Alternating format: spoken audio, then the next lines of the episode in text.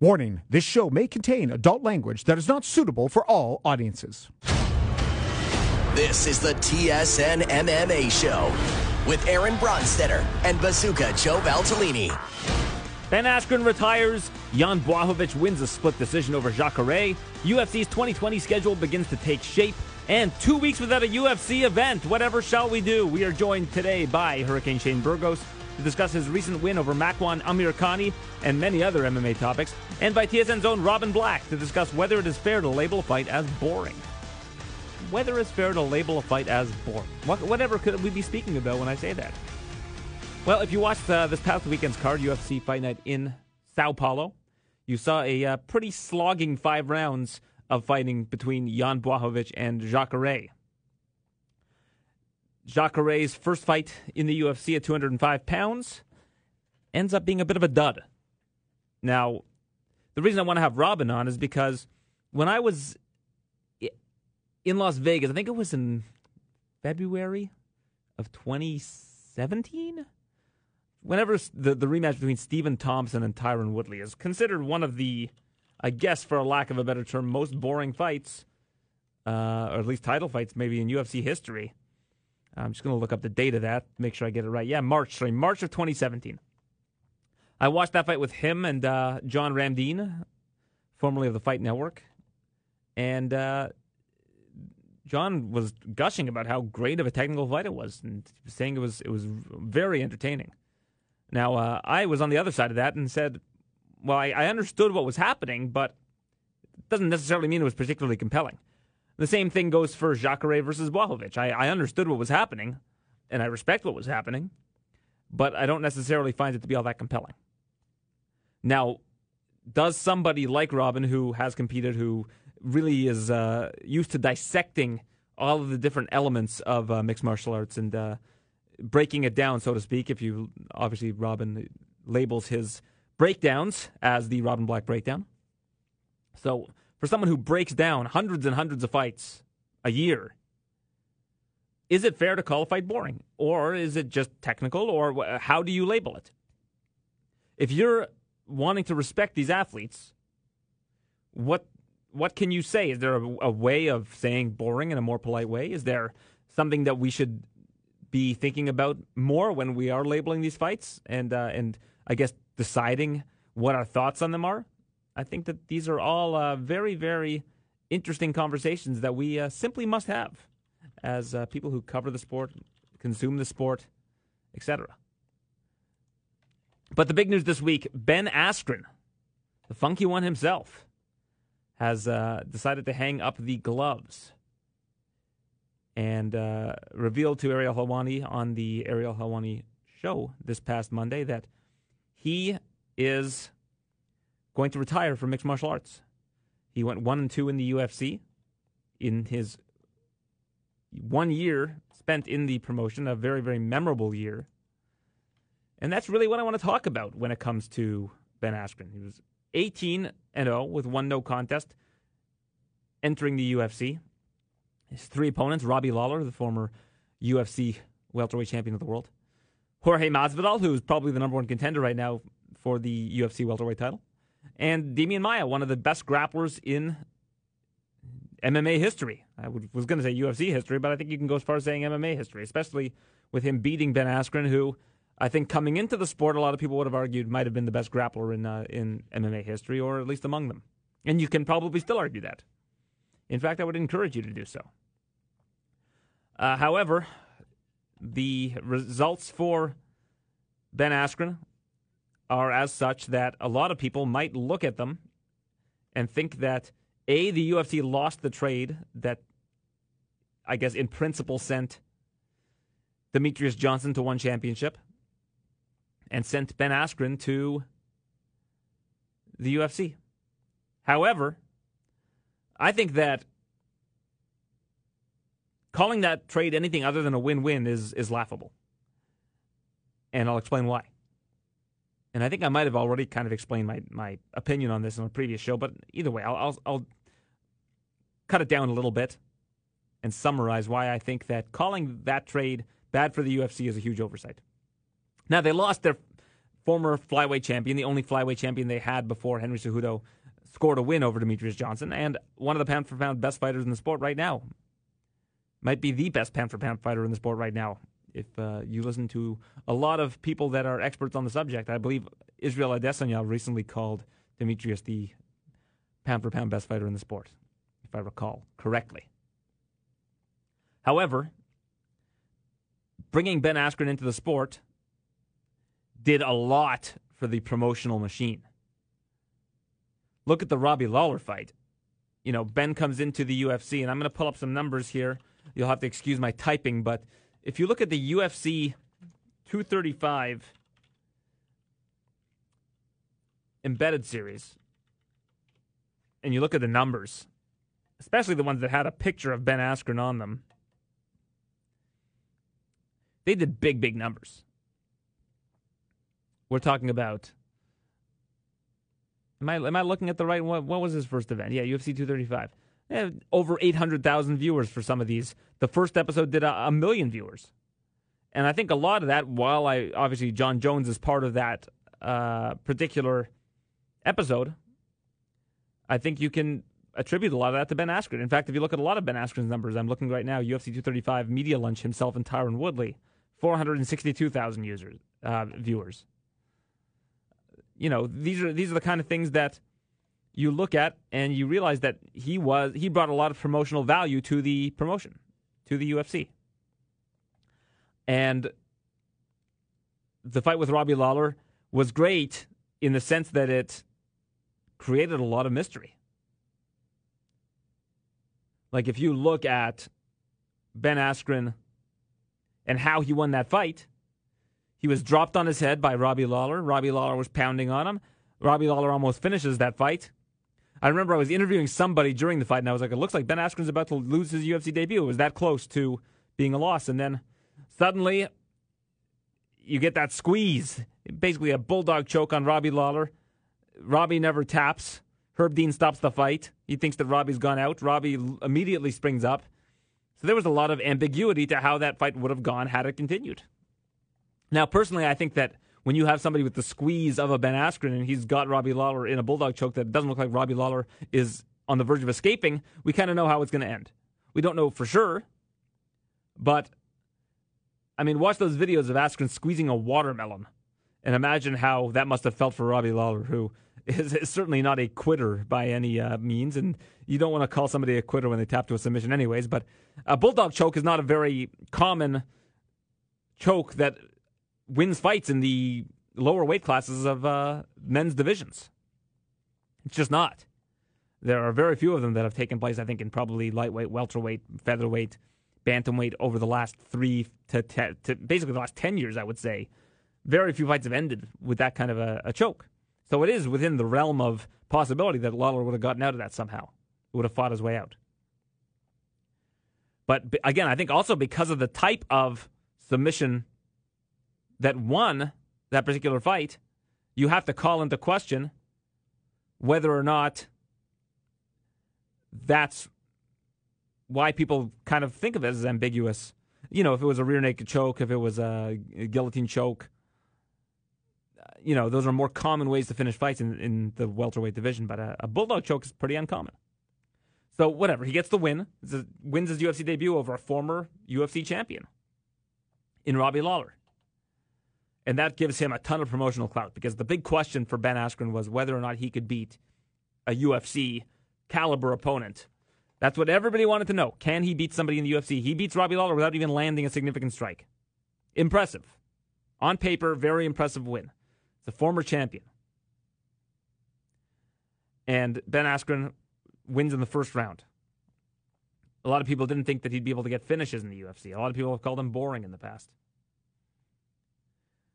So then you move on to the next fight, and it's Jorge Masvidal. And Masvidal is, had just taken a year off the sport. He came back. He knocks out Darren Till. He's got lots of promotional momentum himself. Not a ton, but, you know, the second person to finish Darren Till, the first person to knock out Darren Till. Obviously, that gets you a lot of attention, especially given that Darren Till had fought for the title just months prior. So now you've got two of the fighters with the most promotional clout in the division going toe-to-toe. maybe the most promotional clout outside of Kamaru Usman, who just beat Woodley for the title, one of the best welterweight champions of all time in Tyron Woodley. Usman basically clean sheets him over the course of 5 rounds. So you look at how he won that fight. Now, you know, Usman's like, wow, this guy's dominant. He hasn't lost in the UFC. And you've got Masvidal against Askren with potentially a title shot on the line. You know, Masvidal apparently is told that if he wins, he's getting a title shot. And we've also got Askren being told that if he beats Masvidal, he's getting a title shot. Askren's expecting to get the win and fight Usman at Madison Square Garden. He's already talking about it. He's about a 2-1 favorite in this fight. Well, the fight, we know how that one went. It wasn't much of a fight. It was 5 seconds. It was the fastest knockout in UFC history. The first loss of Ben Askren's professional career. Jorge Masvidal basically gets all the clout. He gets all the promotional clout by beating, since undefeated, Ben Askren. Now, I think the worst thing about Askren's UFC tenure is how much he was mismanaged in terms of the selection of opponents. Because Ben Askren's best attribute coming into the UFC, outside of his wrestling, is his trash talking. You know, nobody talks like this guy. You get this guy in front of a mic and you're guaranteed entertainment. And I think that that's what a lot of people are going to miss about Ben Askren, is his ability to get on the mic and make people look stupid. Now, Masvidal didn't really feed into that, so that was tough. Robbie Lawler has nothing to say, so talking to Robbie Lawler, you know, trying to talk smack about Robbie Lawler, somebody who Askren had basically outright said, I respect a lot, he couldn't do that. And then you get him against Demian Maia, who's like the most respectful guy in the sport, outside of maybe a Stephen Thompson. I mean, you probably put him up there with Stephen Thompson. Demian Maia doesn't disrespect anybody. So you got 3 guys that Askren can't utilize his second greatest weapon against. He can't weaponize his trash talk. And that basically just takes the promotional clout away from Askren. And that surprised me a lot about him coming to the UFC. I thought Lawler for him was a terrible introductory fight into the UFC because you don't allow him to utilize his trash talk. Remember, at the beginning of the year, people were talking about what happens if you and Tyron Woodley, you know, you guys are you're the number one contender and Tyron Woodley has the title. Well, look at where we're at now. It's amazing what a year can do in this sport. Incredible. The trade was about a year ago, just over a year ago. And look at all the stuff that happened with Ben Askren. But think about how uninteresting the welterweight division was before that. Woodley was the champion. He's running through everybody. He beats Darren Till, who, you know, a lot of people thought Covington should have gotten a shot. Covington couldn't fight that month, but they needed a main event. So, you know, Till, who is an interesting prospect, gets that title shot. But think about all of the Woodley title fights. Like, a lot of them weren't very interesting. You have the Demian Maia fight. You have the fight with Wonderboy, that rematch that, you know, really kind of laid an egg. The welterweight division's got absolutely no steam, and right now, I think it's the most exciting division in terms of promotional value in the sport. Even with Askren retiring, you've got Masvidal waiting on an opponent. He's going to make big money. You had Nate Diaz fighting at welterweight this year, coming back after a long, long hiatus from the sport. You've got Covington versus Usman, two guys that have been almost untouchable in the UFC, short of that one Warley Alves finish against Covington. I mean, nobody's put Covington into any real trouble. These guys are going to go toe-to-toe.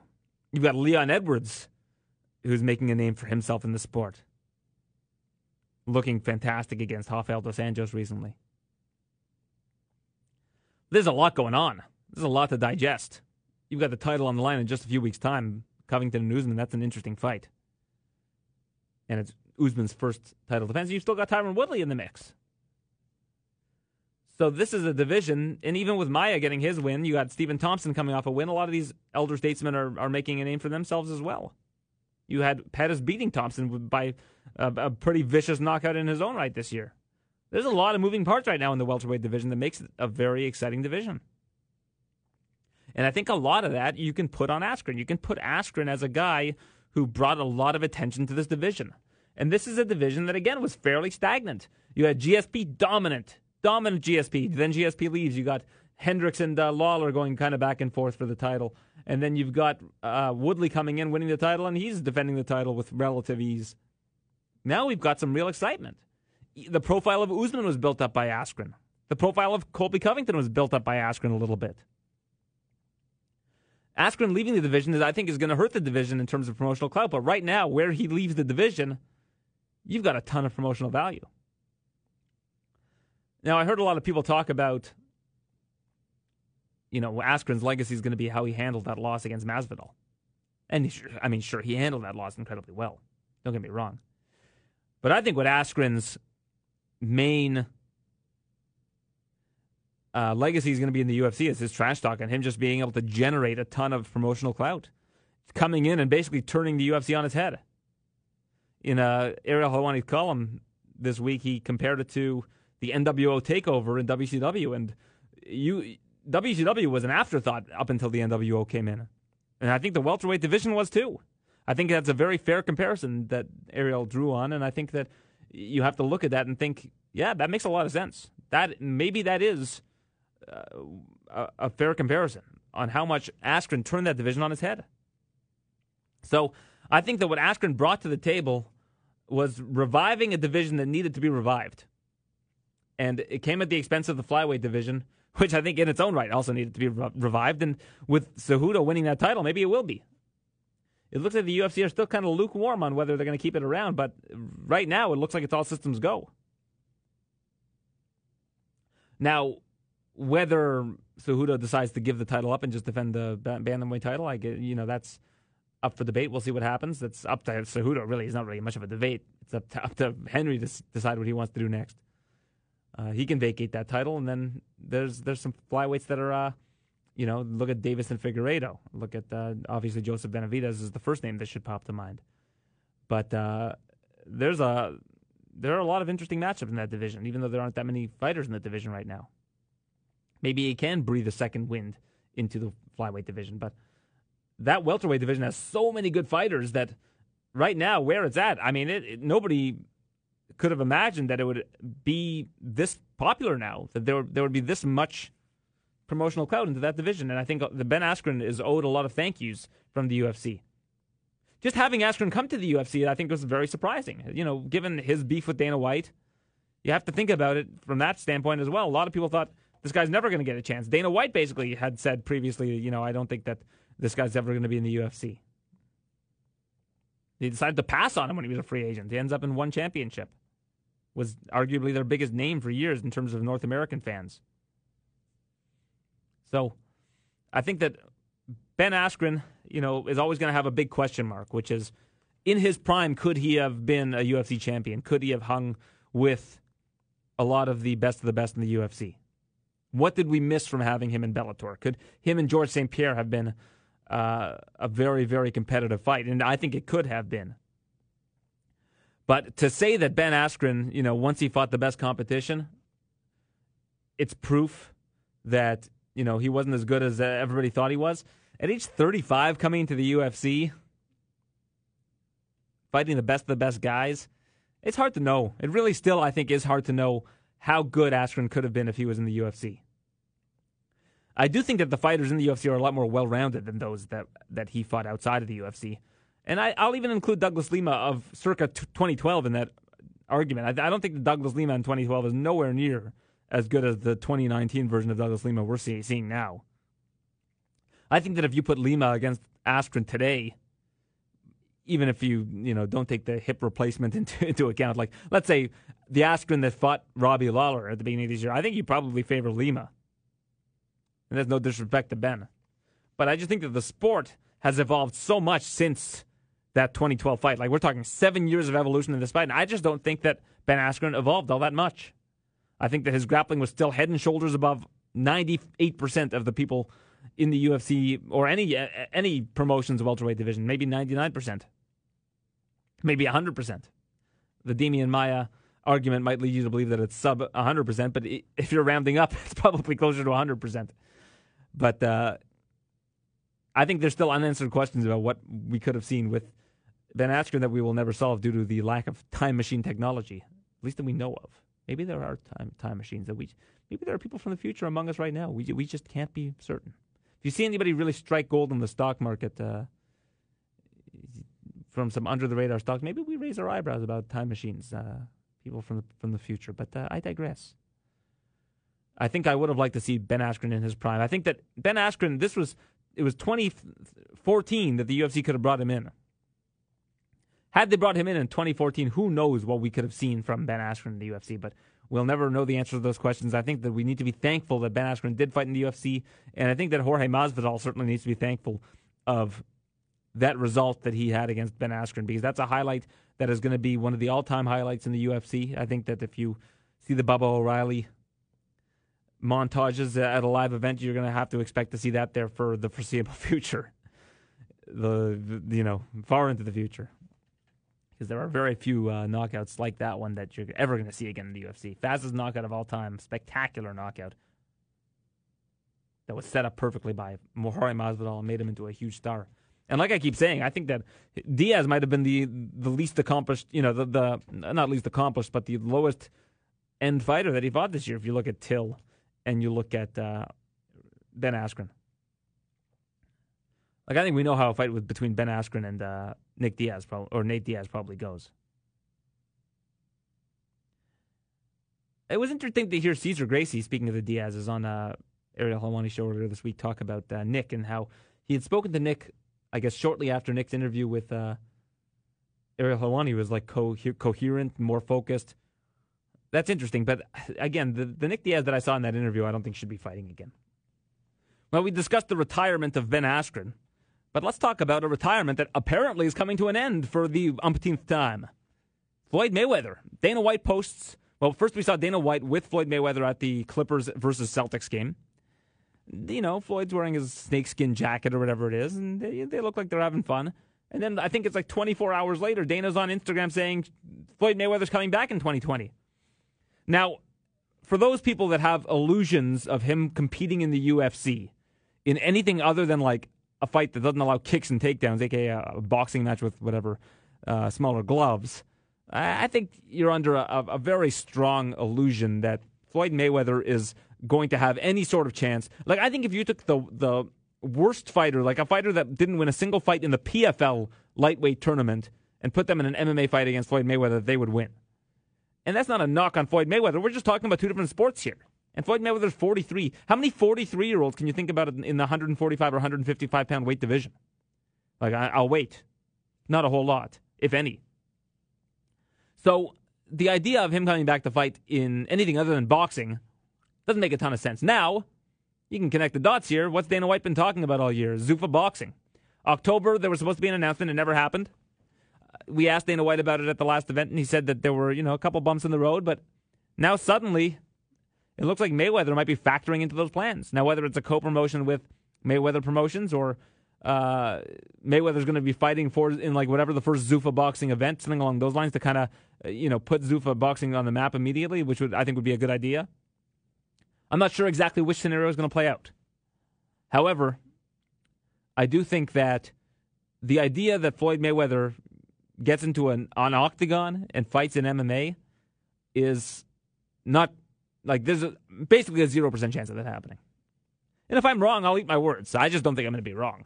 I remember Floyd, maybe a year ago, said that he could sign a deal tomorrow with the UFC, a 4-fight deal for $1 billion. Maybe, but I don't think he's getting to fight 4. I don't think he's getting to fight 2. Name a guy on the roster at lightweight that you think Floyd Mayweather can beat in an MMA fight. UFC rules, takedowns, kicks, all that. Again, I just don't see it happening. Like, who's he going to beat? He has a puncher's chance, just like, anyone else does. I think if you took a heavyweight boxer, like a Tyson Fury or Anthony Joshua, and put them up against a heavyweight that wasn't very grappling heavy, like, that would be, there'd be definitely more of a chance of them winning. But in the lighter weight classes, forget about it. Like, the learning curve is just too steep. The fighters are too well-rounded. And, again, at age 43, I don't think that we're going to teach an old dog new tricks. You can't just learn MMA. Like, you can't just go at age 43 and become, like, a UFC-caliber mixed martial artist if you have no, MMA experience, period. He can go and stuff takedowns in practice. That's great. If you know a takedown is coming and you can stuff a takedown, that's good on you. That's great. But you're not going to know the takedown's coming in a fight. You're just not. So for Mayweather to be under any sort of illusion that he can compete in MMA, You're not giving the man enough credit. Mayweather is a very, very smart businessman. His goal is to monetize his brand, whether that's him in the boxing ring or something he's investing in, to the highest degree possible. And Mayweather versus McGregor did that. Mayweather versus McGregor was a massive spectacle, one of the most watched pay-per-views of all time. And it did, massive numbers across the board. It drew global intrigue. But I just don't see it needing to happen again. I don't think we need to see mixed martial artists fight against boxers. Like, I think if you took the top 10 UFC lightweights and you made a 10-round fight where every round a new lightweight would get to go up against Floyd Mayweather, like, Mayweather would win. like even though Mayweather is getting more and more tired and you're getting fresh opponents every round, if it's a boxing match, Mayweather's winning that 100 times out of 100. Now, I don't know what the rules would be. Like, if you knock out whatever the 8th-ranked guy, is the fight over? I don't know. Maybe they have to make some sort of, like, selection as to who's going to box in which rounds. But we're playing Fantasyland here by doing that. But I just think that anybody who, like, the odds came out, for example, of what Mayweather's going to do next. And, of course, these odds are a lot of the time just so you can put your money in escrow with a sports book because they usually don't end up happening. But his next fight, the odds-on favorite in MMA was Georges St. Pierre. Georges St. Pierre versus Floyd Mayweather. Georges St. Pierre is not going to box Floyd Mayweather. I know he likes money, too. He's pretty similar to Floyd in that regard. He tries to monetize himself as much as possible. Maybe if they offered him like $100 million to box Floyd, he'd be interested, but I don't know where they're getting these names from. Pacquiao makes the most sense. The Pacquiao at 2-1 makes the most sense, but are you going to get Pacquiao to sign with Zuffa Boxing? I don't know. I'm not a big follower of boxing, so I don't know who's locked into what promotion for what amount of time and who's locked into what management and all that. I just don't have. There's too much going on in that world for me to follow. For me to, like, it's like Mayweather learning MMA. I can't just jump in and learn about all these boxers and all these weight classes and all these promotions right now. And if you quiz me on it in a year and say like who is the lineal champion at the super welterweight division in Germany, I don't know. How can I learn all? I mean, I guess I could crunch, sit at a table with a book for hours or look online and just memorize, but and then I have to memorize who their manager is and which promotion they're aligned with. It's too much information. At least with the UFC, if you're following just that one promotion, you're still getting the the best on best competition, and you can probably figure it out in less time than a year. I mean, I still challenge you to figure out. Like, there are people on the roster that I've never heard of that have fought already in the UFC where I've watched their fight, because I watch every UFC fight. But, like, I went back and looked when the UFC was in Moscow recently. I went and looked back at some guys' names. I'm like, I recognize that name, but from where? Is this their debut? And then I go back and look, and they fought that person last year. There was a guy that I saw in the USADA testing pool. I'm like, I don't know who this guy is.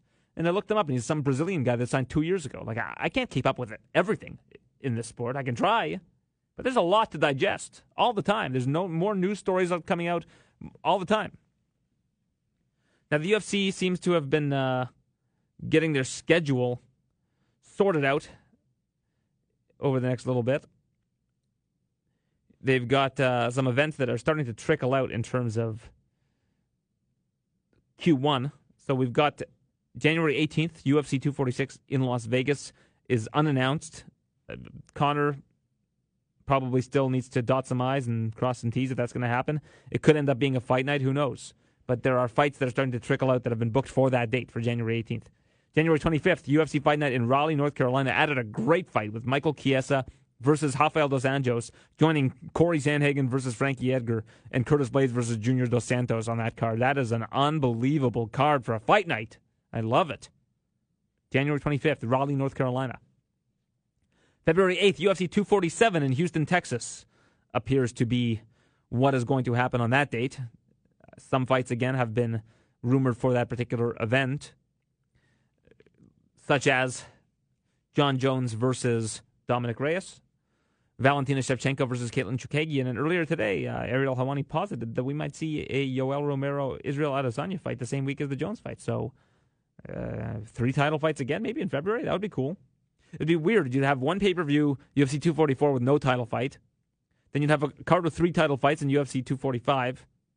And then UFC 246 might not have a title fight. It might be Conor versus that Cowboy headlining. And then UFC 247 might have 3 title fights. Who knows? It'd be interesting to see. Because a lot of these champions are starting to get healthy again. They're starting to, a lot of them haven't had fights in some time as a result of 244 not having a title fight. February 23rd, UFC Fight Night in Auckland, New Zealand has been booked, according to the local newspaper there. March 14th, UFC Fight Night in Brasilia has been reported by Combach. March 21st, UFC Fight Night in London was announced earlier today. And then some rumored events. March 7th is the likely date for UFC 248 in Las Vegas. April 4th, the likely date if it's going to be in Brooklyn for UFC 249. Somebody pointed out to me that Elton John is playing at Barclays on the weekend of the 11th. I had suggested that that might be the date. Khabib has mentioned that he's going to face Ferguson in April in Brooklyn, so you can, you know, put 2 and 2 together there. Nothing confirmed again. These are just rumors. May 9th, an event in Sao Paulo per Combach. That's what they have reported. July 4th, most likely UFC 252 for International Fight Week on Independence Day. That's pretty cool. July 17th or 18th or 19th, the date is not yet in stone, but rumored to have an event in Glasgow, Scotland, according to MMAUK.net. So it's interesting to see some of these events starting to come out. Now, I'm interested to see what's going to happen in terms of the remainder of Q1, because there are a lot of weekends there that need to be filled. They do 44 events a year, so I'd imagine that you're not going to have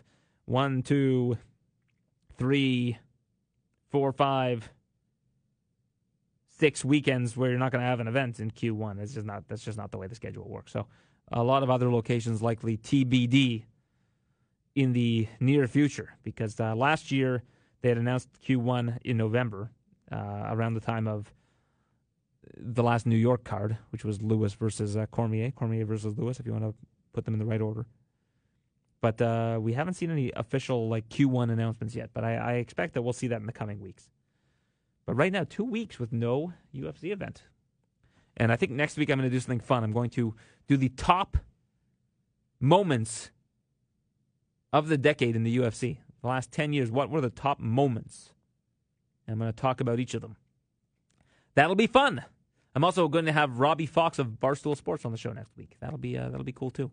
Apparently, some fighters have mistaken him for me, and he's closer in age to my son than he is to me. So that's great. That's a huge badge of honor for me. It makes me feel young and spry. So he'll be joining me next week. He's got a very interesting story of how he got into media. Obviously, Barstool Sports, non-traditional media. So I'm interested to pick his brain on that. Not sure who else I have on the show next week. Can't remember if I booked someone else. If I have, I apologize for not calling you because I don't have you in my schedule. But hopefully we'll sort that out. One person I did speak with is Shane Burgos, Hurricane Shane, one of the greatest featherweights in the world right now in mixed martial arts. If you consider how many featherweights there are in the world competing in MMA, I mean, any featherweight in the UFC is probably one of the best in the world, but he's ranked, baby. But right now is without a UFC contract from what I last heard, and we'll talk to him about that as he joins us now on the TSN MMA show.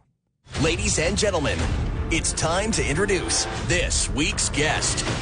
I'm joined now by one of the top featherweights on planet Earth today, Shane Burgos. So, Shane, you just went to Disney World with your family. How many funnel cakes did you crush?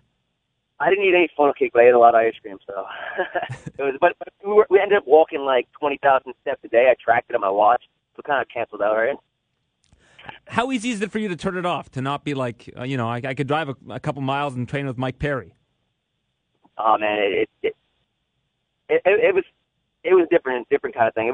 This was specifically for my daughter. Like, I knew that this trip had nothing to do with me. I only went on a couple of rides because she was young. So this was 100% just for her and just to see her excitement and her reaction.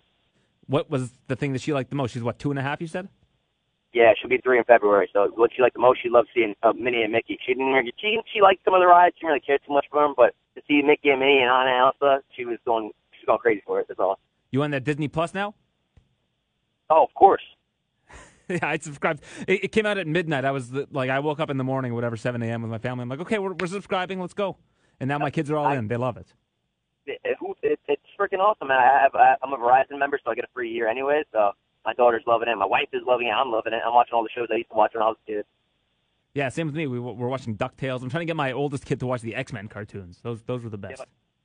Gargoyles. Got to watch Gargoyles. Oh, Gargoyles is on there, too. Okay, there we go. Yep. So you learn something new every day. That's good. Yeah, Disney Plus is getting heavy rotation right now in the Bronstetter household. Yep. So I always like talking to you because you are entrenched in all of the news that's going on in MMA. So I want to start with Ben Askren. This week, Ben Askren retires. What do you think is going to be the lasting memory of Ben Askren in terms of his UFC career? It's hard. In terms of his UFC career, no disrespect to him, the lasting memory will be the Masvidal fight, just because that was, for Masvidal, a history-making moment, and it came at the expense of him. So I would say that would probably be his lasting impression. But I think he's a great fighter. I think he's a dude. I mean, I think it was a little bit too late for him to come to the UFC. I feel like if he came to the UFC a couple of years earlier, I think he would have had more success. I still think he's a competitive fighter, and he could definitely be competitive still. But it sucks that he had to go all like that. Yeah, I mentioned that earlier in the show that, we tend to deal in absolutes. And I think a lot of people are going to say, see Askren, his legacy is he was never going to be able to hang with the guys in the UFC. Well, we didn't get to see the Askren in his prime because Askren, when he beat Douglas Lima, was in 2012. And in 2012, in the UFC, you wouldn't have been able to find that many people that could have stuffed the kind of takedowns and wrestling that he would have brought to the table.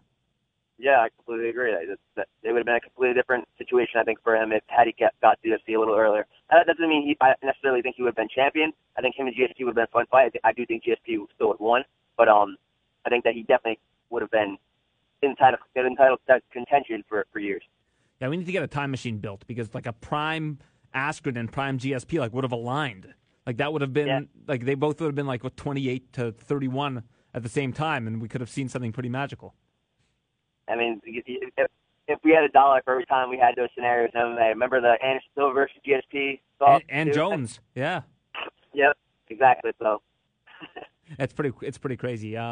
With Askren, I think that when people look back, I really hope that they don't just look at his MMA or his UFC career, rather. I think that if you look at the big picture, a lot of people say, he crushed cans, but he beat Douglas Lima, he beat Koreshkov, he beat a lot of good names in the sport.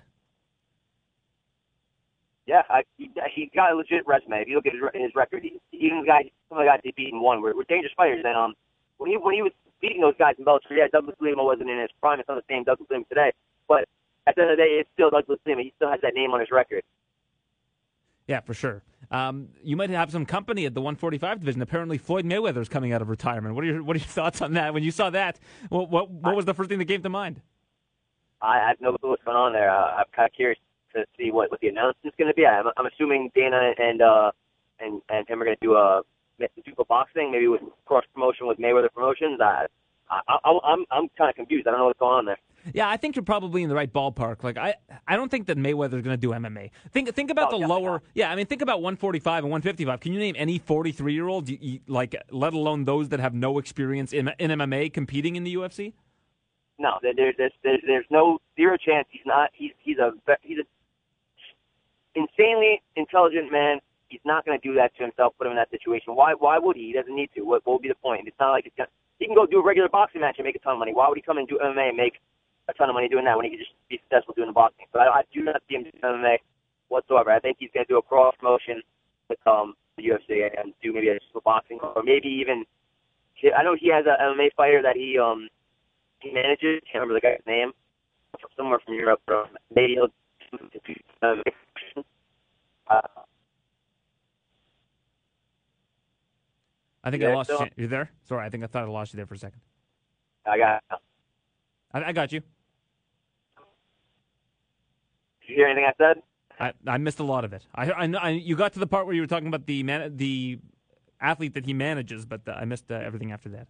Oh yeah, so I think either he's going to do just a boxing card with Mayweather Promotions. Like a cross promotion, or he's going to get into maybe diving into it himself and doing a little managing other fighters, more fighters in the UFC. People still think I'm crazy because I say that Ronda Rousey would have beaten him in MMA.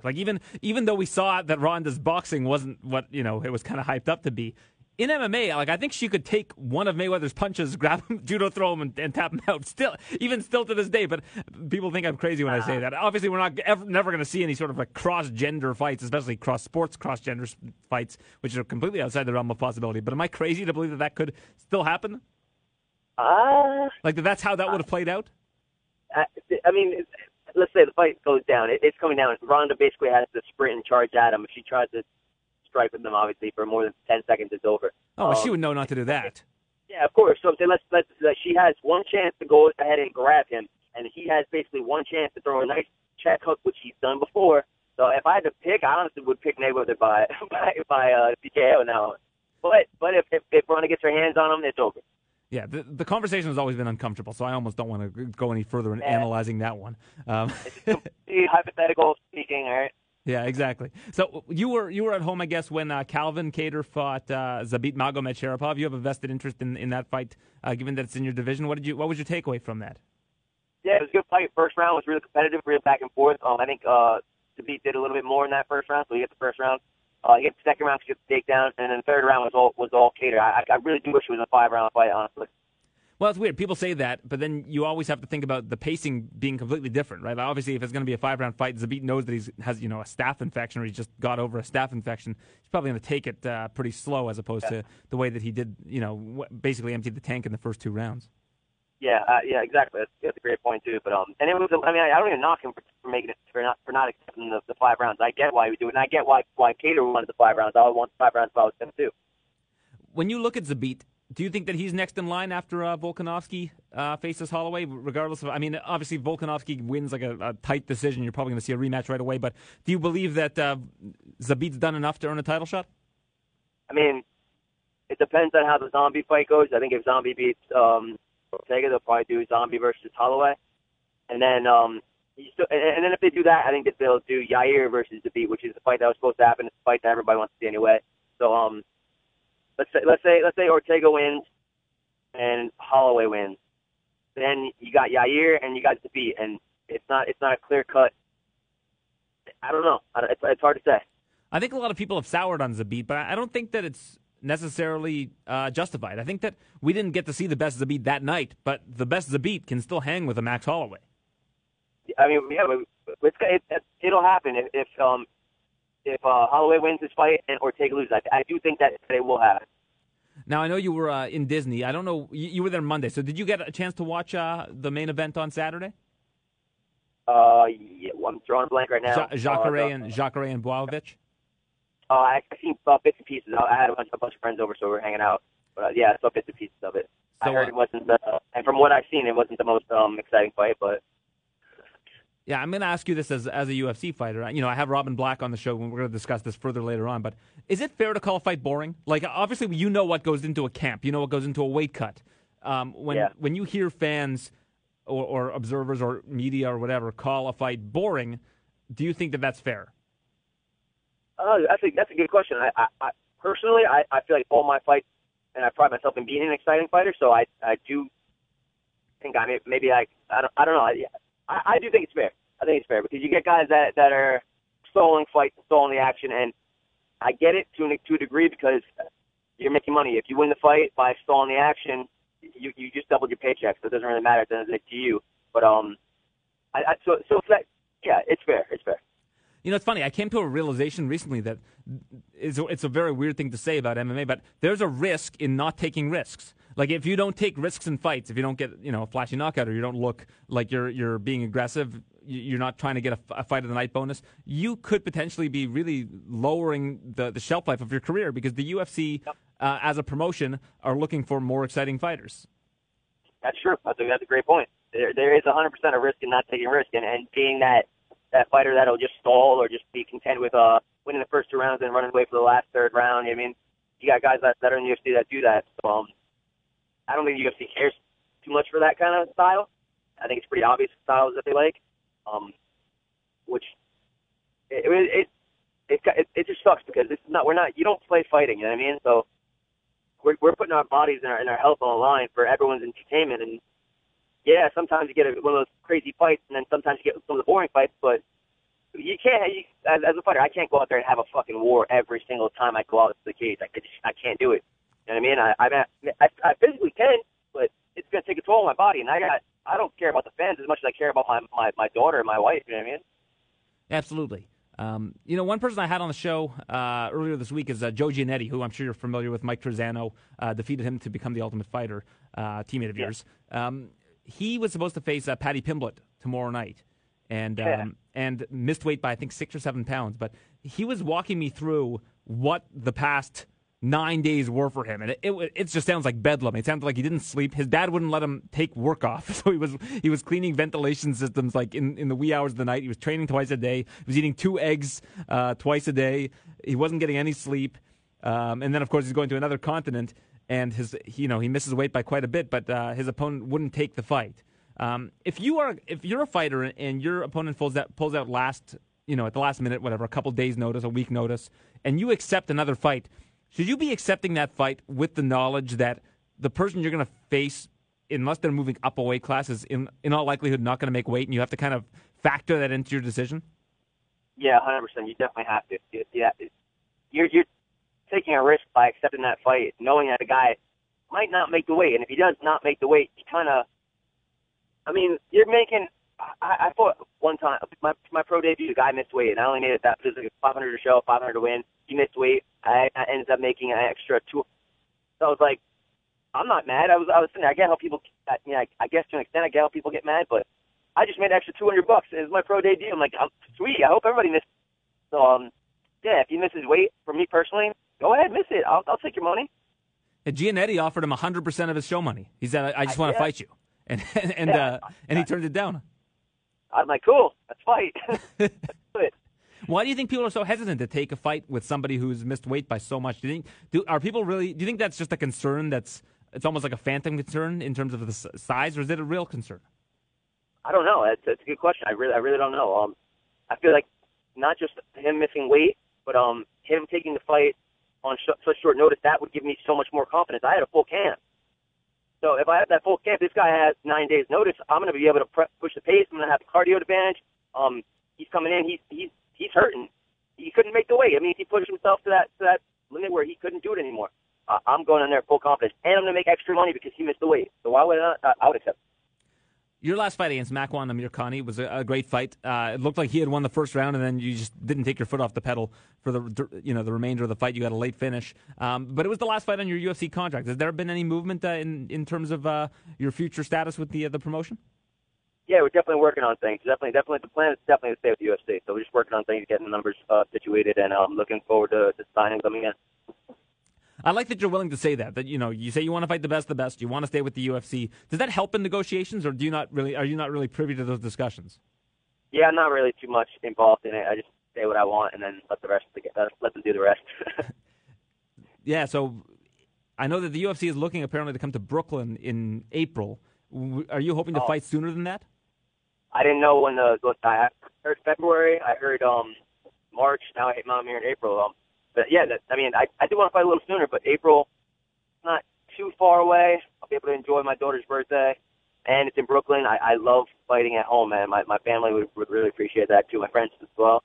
So April sounds like a good day. I haven't fought. I fought 5 times in New York, and I've yet to fight in the Brooklyn card, a Brooklyn event. So that'd be awesome. Yeah, Brooklyn's a great city. I like it there. I'm glad they go there every year. Yep.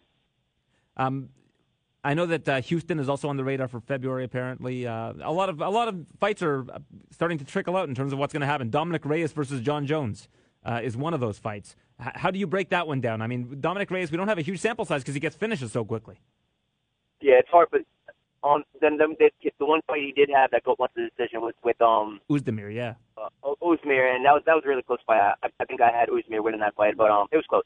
But just based off of that, how could I pick against John Jones though? You know what I mean? Like the dude is you can't pick against him. You just can't. Dude, he doesn't stop winning, and he doesn't really have any.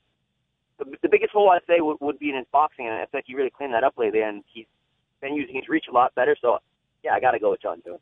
Well, one of the tough parts here is when you look at Jones's previous fights, they've been against these middleweights moving up. He doesn't seem like he cares that much. It's like another paycheck for him.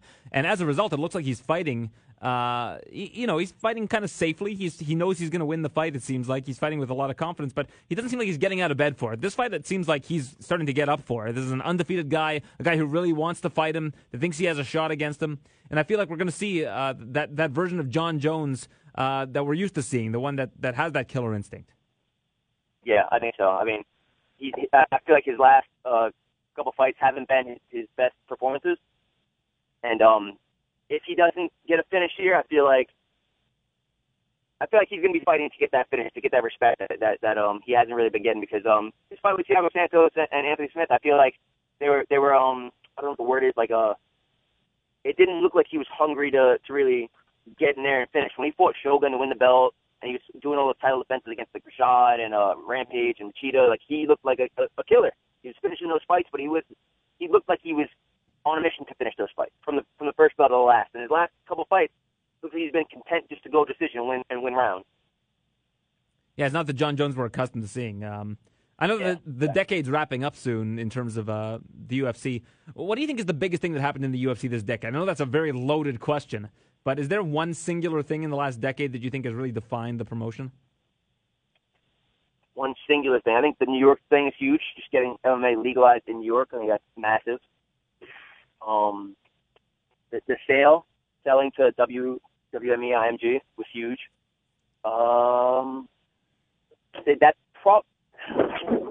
It's hard to pick one thing, it really is. But I guess I'd go with WME sale. That's not just it made the sport mainstream. Yeah, I was thinking of doing the same thing next week. I think I'm going to do a top 10 list of the top 10 moments of the decade for the UFC. And off the top of my head, like I've been thinking through different things. Signing Ronda might be it. Like signing Ronda opened up the entire roster to basically a new demographic. Having her have the effect that she had when she first came in, when she's finishing everybody in the first round. She was kind of this unbeatable star. And then once Holm beat her, it opened up a whole new. It basically opened up women's MMA because you saw that she could be beaten, that anybody could be beaten. And then, of course, when Cyborg came along and the Nunes fight happened, like it just opened up all kinds of different possibilities. Now, I don't know if that's necessarily the number one thing. I mean, obviously, as you mentioned, the Endeavor deal is huge. Signing with ESPN is really big. There's just a lot of different things that happened in the decade. But I try not to have recency bias. Like, I try to go back and think about how it felt back when, Ronda came in and she had that first fight and she almost lost the first fight against Carmouche. And, those kind of things, they resonate with me a little bit. I try to put myself back in my shoes back then, but it's going to be fun to do. I'm interested to see what I might have forgotten about off the top of my head when I go and do research on this thing.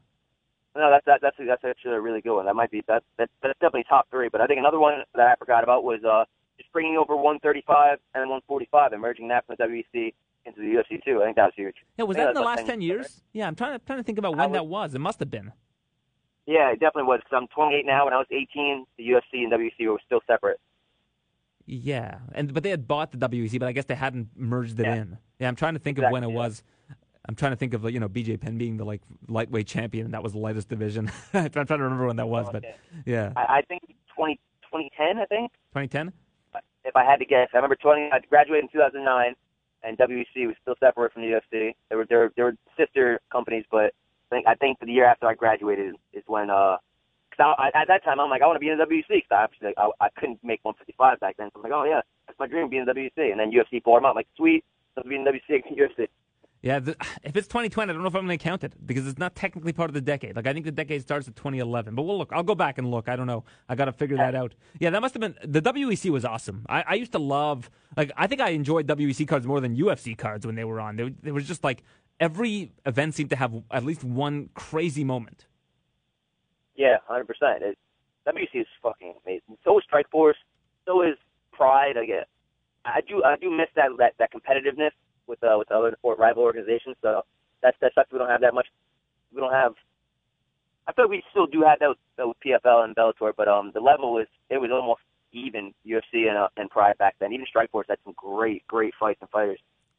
Bellator signed a lot of really good prospects over the last 4 years. I think they're really playing the long game. I think they have a lot of really solid talent that down the road we're going to see are going to become big names. Now, whether they can do that, like whether they have the promotional clout to do that, I don't know. But that's the feeling I get is that when Coker came in and started signing like Ed Ruth and Aaron Pico and a lot of these developmental prospects, he was kind of playing the long game. And I'm interested to see how this conversation changes within the next, like in 10 years from now, what are we going to be talking about? That's true. I guess we'll just have to wait and see. Yeah. All right, Shane. Well, thank you for doing this. I appreciate it. Hopefully things get resolved with you in the UFC soon in terms of a new contract because your fights have been awesome, and we look forward to seeing more of them. Thank you, man. I appreciate the time. That was Hurricane Shane Burgos on the TSN MMA show. And as I spoke to him about, we wanted to touch on an interesting subject. You know, I was watching Jan Błachowicz versus Jacare, and I saw a lot of people on social media, and myself included to a degree, say that it was kind of a boring fight. Now, I asked Shane about this. Can you call a fight boring? Like, is it acceptable to call a mixed martial arts fight, knowing what these guys go through, cutting weight, their training camps, everything that goes into a fight? Is it fair to call a fight boring? And I wanted to talk to somebody who kind of understands nuance, who likes to have a bit of stream of thought conversation. And the perfect person for that is my colleague at TSN, Robin Black, who is kind of a philosopher in the mixed martial arts space. And he's going to join us right now on the TSN MMA show. I'm now joined by my colleague at TSN, proud to call him a colleague and a friend, Robin Black, joining us now on the TSN MMA show. This past weekend, Jan Błachowicz versus Jacare go through 5 slogging rounds of MMA, with Jacare trying desperately to get Błachowicz to the ground, trying to set up as many different ways to, I guess, inflict jiu-jitsu pain upon Jan Błachowicz. Błachowicz losing the first 2 rounds as a result of that control, but then in the last 3, 2 of the 3 judges find that Błachowicz' aggression, even though it was just for spurts of those rounds, was enough to win him the fight. But outside of the fight itself, what I really want to talk to Robin about is the idea that a fight is boring. Now, we've heard this time and time again, with whether it's Francis Ngannou versus Derek Lewis, whether it's a fight that I actually watched with Robin, as well as John Ramdeen, the fight between Tyron Woodley and Stephen Wonderboy Thompson, the sequel that did not live up to the original. So Robin is on the line here, and I just want to get your 2 cents on this, because I think that it's always important, as somebody who covers the sport, and even those who just observe the sport from an outsider's perspective, if they've never been in there, what it means to call a fight boring and why that may or may not be fair. Yes, I'm with you, brother. So, Mike, thank you for having me, and I'm proud to call you a colleague, too. But not friend? Come on. Yes, even prouder to call you a friend, let's be honest. But so it's an interesting one, because when you mentioned this to me, my first thought was, you cannot call a fight boring. And then my second thought was, actually, you can do whatever you want. We live in a free society. By all means, if you want to call something boring, you have that individual right. But when I was a kid and I used to say, I'm bored, my mom used to say to me, only boring people get bored. Wow, that's interesting. Yeah. And I thought about that as we were chatting about this today. Listen, none of us are qualified to say what is or isn't boring. And what I mean by that is, boring by itself is not a thing that exists in nature. You can't walk off into the forest and bring me back a bucket of boring. You can't. All it is a perspective through your eyes, using the information that you've gathered, the knowledge that you have, the experience that you have, your biases and desires. Boring is a reflection of all of that internally. So if you find something boring, you are correct. It's boring to you. Now, if you're asking me if universally we can say, you know, Woodley versus Thompson or, you know, Ngannou versus Lewis is boring, my answer is no, we cannot. Your eyes, your experience, your knowledge, what you like, your feelings allow you to say, this fight is boring, ... to me. Is it boring? There is no boring. Boring is simply in the eyes of the beholder. Now, I ask this particularly because I think that as somebody who has fought like yourself, people don't really understand what goes into all of this, the training camp and all, you know, and all of that. Do you think it's disrespectful to fighters to call a particular fight boring? I know that there are fighters that will go on Twitter and say, wow, this is really boring, or, you know, especially ones that are proud of being action fighters, but I'd like to hear your 2 cents on that. Well, you're the fans. If you're the fans and you paid your money, you can do whatever you want. And if the fighter is offended by that, that's really up to him. But for me, it's when we are journalists or we are analysts or we are reporters or we are hosts and we say something is boring, we're stating it as a universal fact, and I think that is disrespectful to the audience. The truth is, something is what it is. Your knowledge about it will allow you to feel entertained by it or excited by it or learn something from it or find it deeply curious. I found Ngannou versus Lewis fascinating. Again, boring to choose to somehow say that's a reflection of the amount of physical contact made is just an arbitrary thing made by somebody who wants to believe that. It was not boring because to me, because what was happening was there was a psychological battle between both men who, if you asked them 20 minutes before the fight, which you shouldn't, but if you did, what would be the worst outcome you could possibly imagine? What would you do anything to avoid? They would say, I would do anything to not leave that fight saying, I wish I could have done more. That's what they would say. And you ask them 20 minutes after, you say, how did you feel? They're like, I don't know why, but I couldn't do more. We sit back and we judge, not understanding what's actually happening, how challenging it is under the spotlight effect of human eyes, under the judgment of other people, under your own fears and insecurities, the damage, the anxiety, all of that we judge and we say, why aren't those guys doing anything? Even more so, often what you hear is somebody will say, I don't know why those guys aren't doing anything. And that one's a little more honest. Of course you don't know why they're not doing anything. You don't know anything about performance under pressure. You don't have any experience in it. And if a fan says, or an audience member, or even a journalist or an analyst says, I don't know why they're not doing anything, at least that's an honest expression. You can say it out of frustration if you like, but that's up to you. But the reason you don't know what's happening is because, well, you don't know what's happening. There is a psychological dynamic that is happening through the body language, the intent, the fears, the anxiety, what they're seeing, the hesitation as a result of all of the knowledge that they have. All of these things are happening. Nobody's sitting out there saying, I want to make Steve, the viewer, angry. I want Steve to be upset. I want Steve to think this is boring. And I'm doing this to Steve, the viewer. No, those fighters would do anything to be capable of performing in the moment. They just can't. And if you ask me, that is fucking fascinating. All right. Well, that makes a lot of sense. The interesting thing to me is that the intersection of sports and entertainment. Now, I think that if there's a basketball game, let's say, it's a blowout and fans say, well, this is getting boring, there still is a sport that's taking place. But I feel like MMA is starting to become more spectacle sometimes than it is sport. And I think that people are watching MMA to watch highlights, to see something spectacular happen.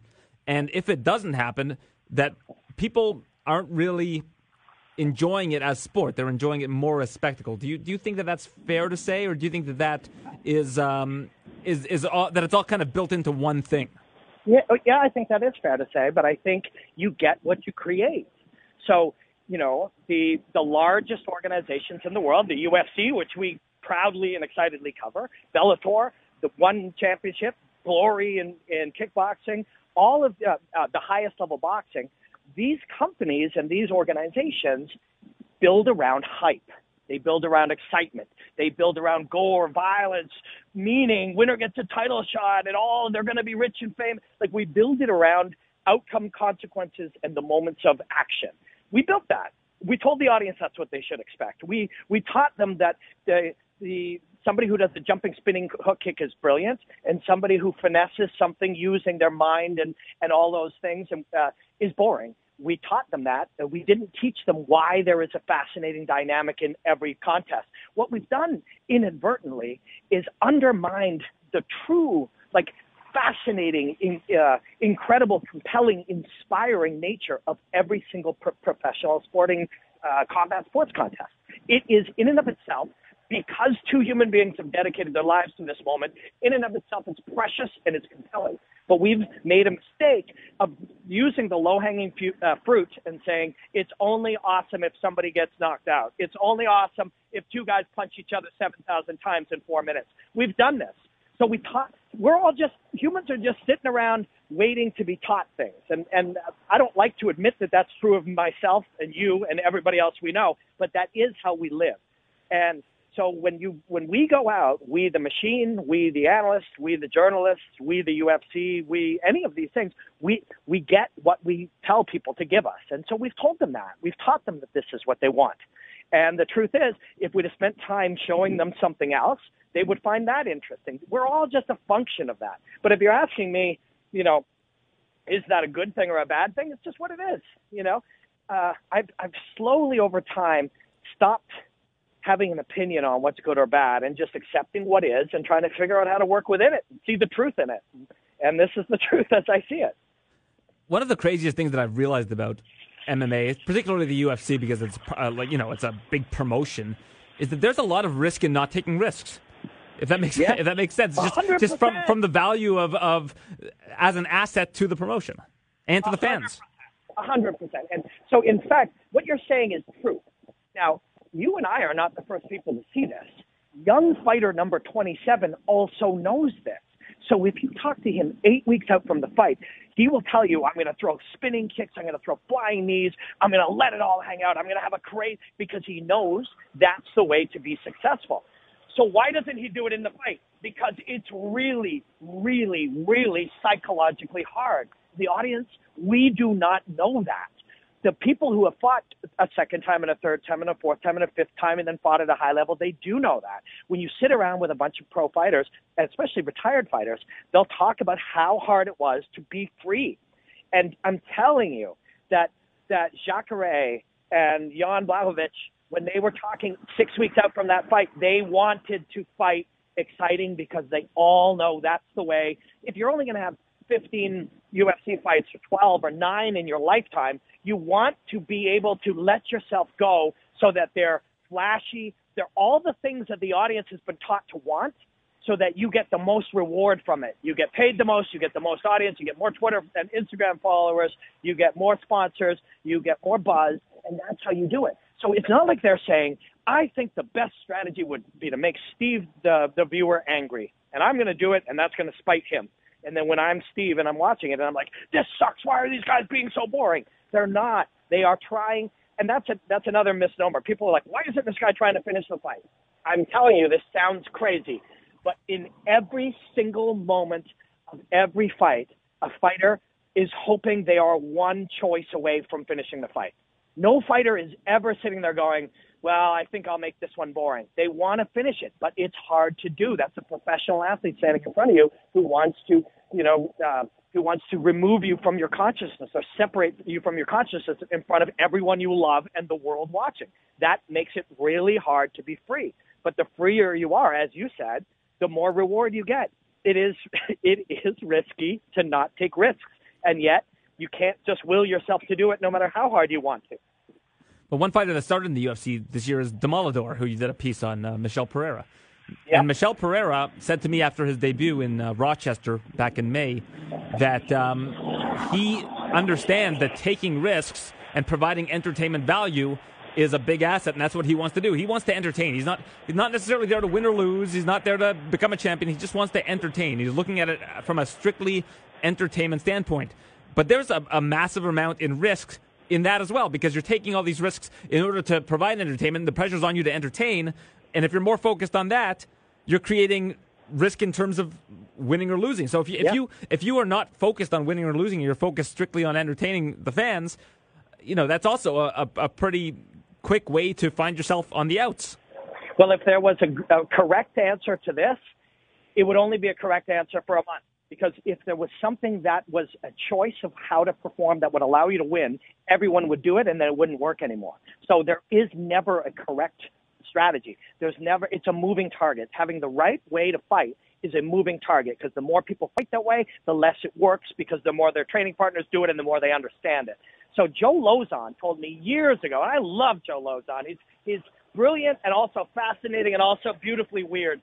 And he said when he would go out and fight what people would call recklessly, he said, mathematically speaking, he believed that although that fight may be over in 6 minutes, he would actually in the long run take less damage than like if he fought and win bonuses. So he won 7 or 8 or 10 bonuses. So in the long run, he would make $100,000 for a fight where you'd normally make 30. Let's say you were making 30 and 30. You win, that's 60. And if you lose excited, that's 80. Mathematically speaking, he felt fighting excited was actually better for him. And on the nights where you won and got a bonus, you got the equivalent of 3 losing fights where you didn't get hurt. In the long run, he thought that would hurt less. Like, he had a very algorithmic approach to how and why fighting the way he did worked. But also, whatever someone does and whatever becomes the norm, whatever everybody's doing, eventually the way to beat that is somehow find the opposite, somehow find what they're not doing. So if people start to be, quote, hesitant or safe or or defensively prioritize defensive hits, you become incredibly offensive. So this is a natural reaction. Like, over time, people became more about striking, more about fighting at distance, less about grappling because they made more money. So it caused them to fight more aggressively, which also made them more money. But then the George St. Pierres of the world came out and said, if everybody's just going crazy or everybody's getting hyper-aggressive, why don't I fight analytically? And he started to win. So this is a back and forth. It's an inevitability. If you find beauty in martial artistry, in strategy, in tactics, in subtlety, in the psychic battle that is a fight, that is a contest between two highly trained nervous systems, you'll never be bored. But if you are interested in lots and lots of punches and kicks and blood and gore and elbows and people, throwing, commentators yelling about how these guys are throwing caution to the wind and letting it all hang out, and you like that, that's what you find exciting, well, then you're only going to find some things exciting, and they won't all be within your control. You might get angry at that, but that's up to you. It's your life. You can watch it how you want. You're a fan. You paid your money. You paid for view, or you went to your show, and you get the right to view it the way you want.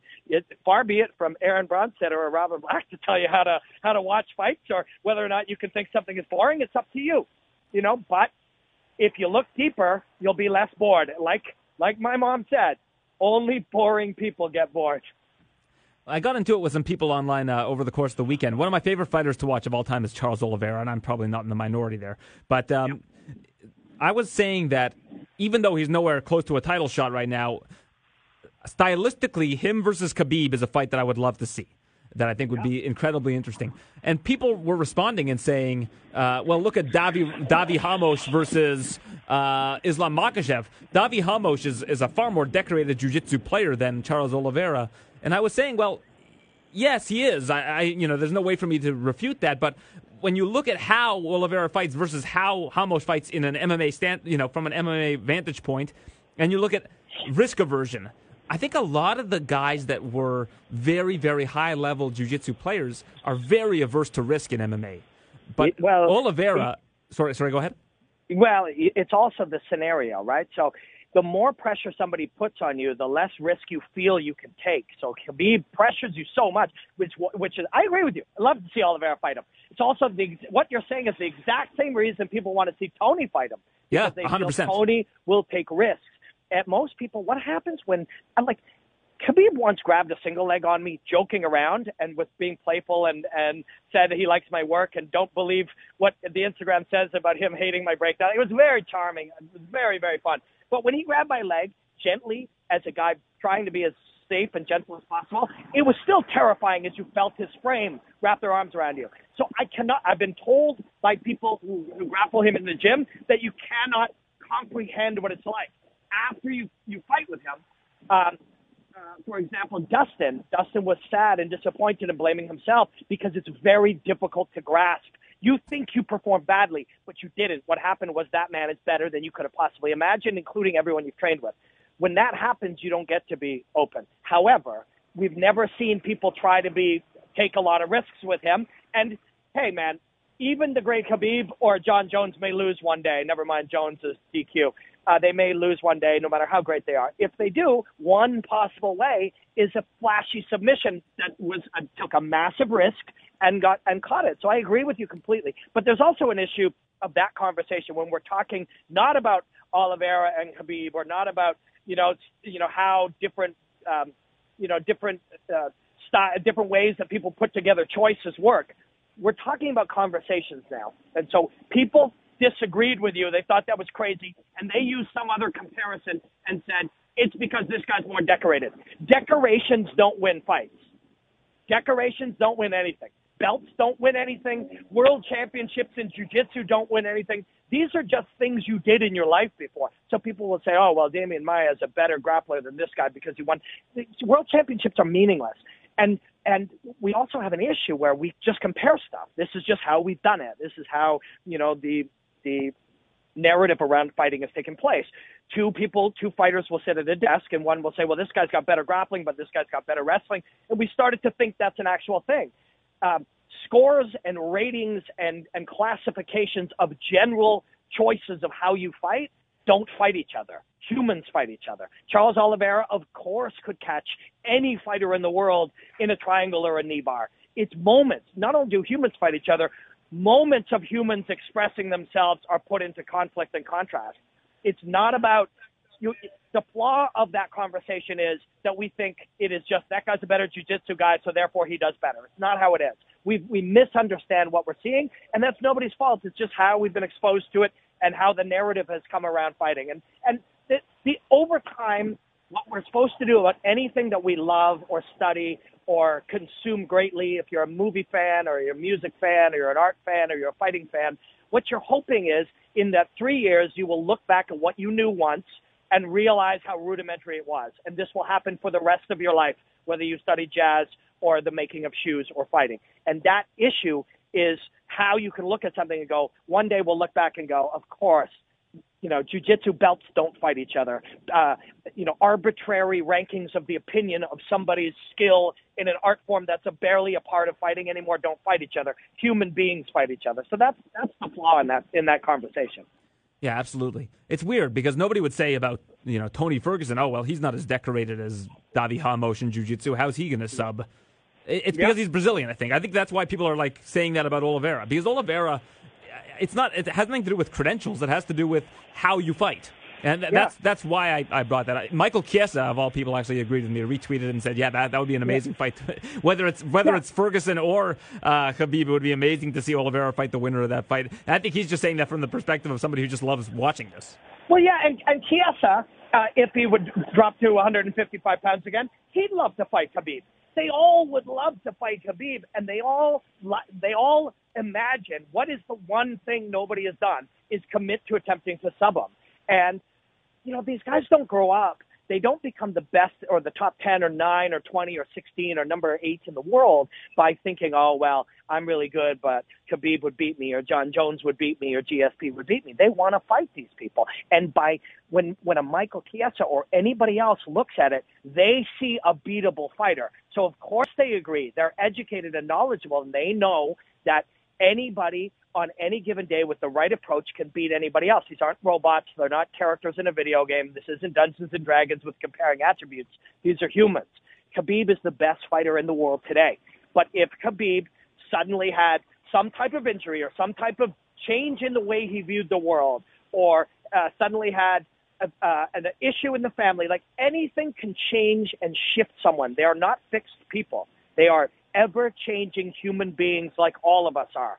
When people, and I digress, but when people say Conor McGregor has the crazy knockout power, the touch of death in his left hand, the Celtic cross, whatever we all want to say, that's not true. The Conor McGregor we watched in those moments did, but Conor McGregor, who is living a different life, preparing in different ways, sees the world differently, may or may not, right? And that goes for Khabib, and that goes for Charles Oliveira, and that goes for Chiesa, and that goes for you and me. This is the world we live in.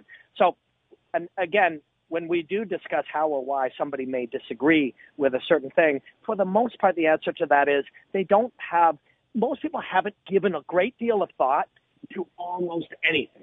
What they do over time is consume somebody else's opinion and then believe it's so.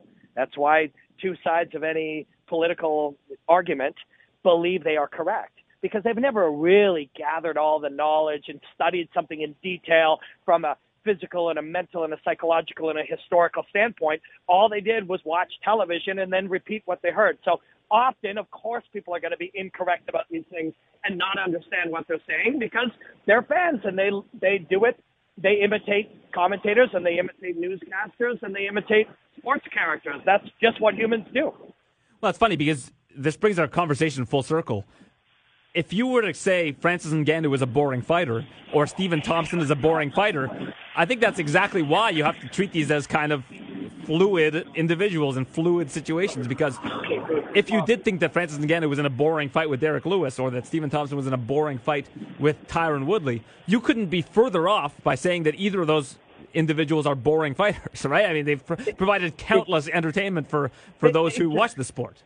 Exactly. And when you're with your kids, somebody would say, Aaron is a loving, generous, kind, patient person. When you are running to the airport and somebody cuts you off in traffic and you yell at them, somebody will say, Aaron is an angry, vindictive, like they're humans. Fighting is just a momentary expression of everything you are. When you're frightened, you fight a different way. When you're angry, you fight a different way. When you're tired, you fight a different way. As you age, you fight a different way. You fight different in round one than round three. We're human beings. Nobody is a great guy or a bad guy. Nobody is, 100% of the time patient or 100% of the time impatient. We're ever changing. These aren't attributes. And that is the flaw of how we talk about sport and art. And it's because we have short periods of time. Podcasting has changed this. Being able to come on a podcast and have a nuanced, long, meandering conversation has changed this. But, we've normally had to talk in sound bites because of the nature of entertainment. We've had to talk in sound bites. So people have started to believe this guy is a dynamic striker with unbelievable knockout power in both hands. Well, no, he's just a martial artist who on three occasions knocked people out. But in the gym, he's a genius when he's sitting on someone's back. Or this guy is a ferocious killer. And it's like, actually, he's a cerebral guy who just, we're many things. And so it's a flaw in our systems of looking at things and talking about things that causes these weaknesses in our understanding.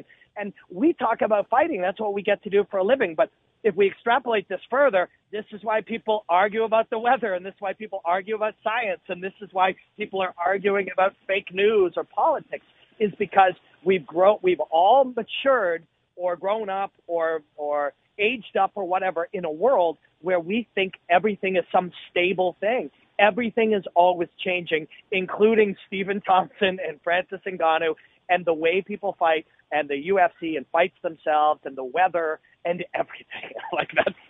That's the reality. So if you view the world that way, and some people do, it can be very frustrating because you're seeing an ever-changing organism that is fighting, and the rest of the world is hearing something that Rogan said that was brilliant 2 years ago and still thinking that that's true today. And it wasn't. And if you asked Joe, he'd be like, oh, actually, that guy's changed many times. But when you heard, somebody of very high intellect and somebody of high respect say something and you haven't heard anything about it since, you think that's still the truth. But it isn't. Things change. Well, Robin, I'm glad we had this conversation because, as you just said, you got to be able to dissect these things a little bit. And this is a great platform to do that. So I appreciate you joining me today. My absolute pleasure, man. I hope we get to hang out sooner than later. It's fun chatting with you always. And I haven't seen you for, a couple of cold beverages in a while. So I hope we get to do that soon. Absolutely. Bring a couple bottles of water next time you're at TSN. We can enjoy those together. All right. Sounds good. That was Robin Black on the TSN MMA show. Joe, hopefully back next week. He's doing two Glory events this week. My, oh my. Both in Chicago. I feel for that man. Doing two events straight. That's a lot of work. A lot of people think, oh, you just sit there and you say what you're seeing. Yeah, it's not that easy. I'd love to see you sit in the chair if you think that's the case when it comes to calling these events. So hopefully Joe's back next week. I'd like to thank Hurricane Shane Burgos. I'd like to thank, I almost said Shank. Ooh, watch your back, Robin. I'd like to thank Robin Black, my colleague and friend. And I'd also like to thank Joe Giannetti, who joined me earlier in the week. If you didn't get a chance to hear the interview with Joe Giannetti, he missed weight against Paddy Pimblett. And a lot of people were kind of coming after him for being unprofessional on Twitter without really knowing what it takes to take a short-notice fight in an entirely different continent. So I wanted to shed some light on that. And I did. And so did he, because it's his story, not mine. But I thought it would be a good look behind the curtain about what goes into a fight week, especially on short notice. So thanks to Skeletor, Joe Giannetti. And thanks to you, the listener. Please do give us a positive review on iTunes or wherever you get your podcasts. Feel free to send me your feedback on Twitter at Aaron Bronstetter, and we'll be back next week. Thank you for joining me. Thanks for listening to the TSN MMA show. For all the latest UFC news, visit tsn.ca/UFC.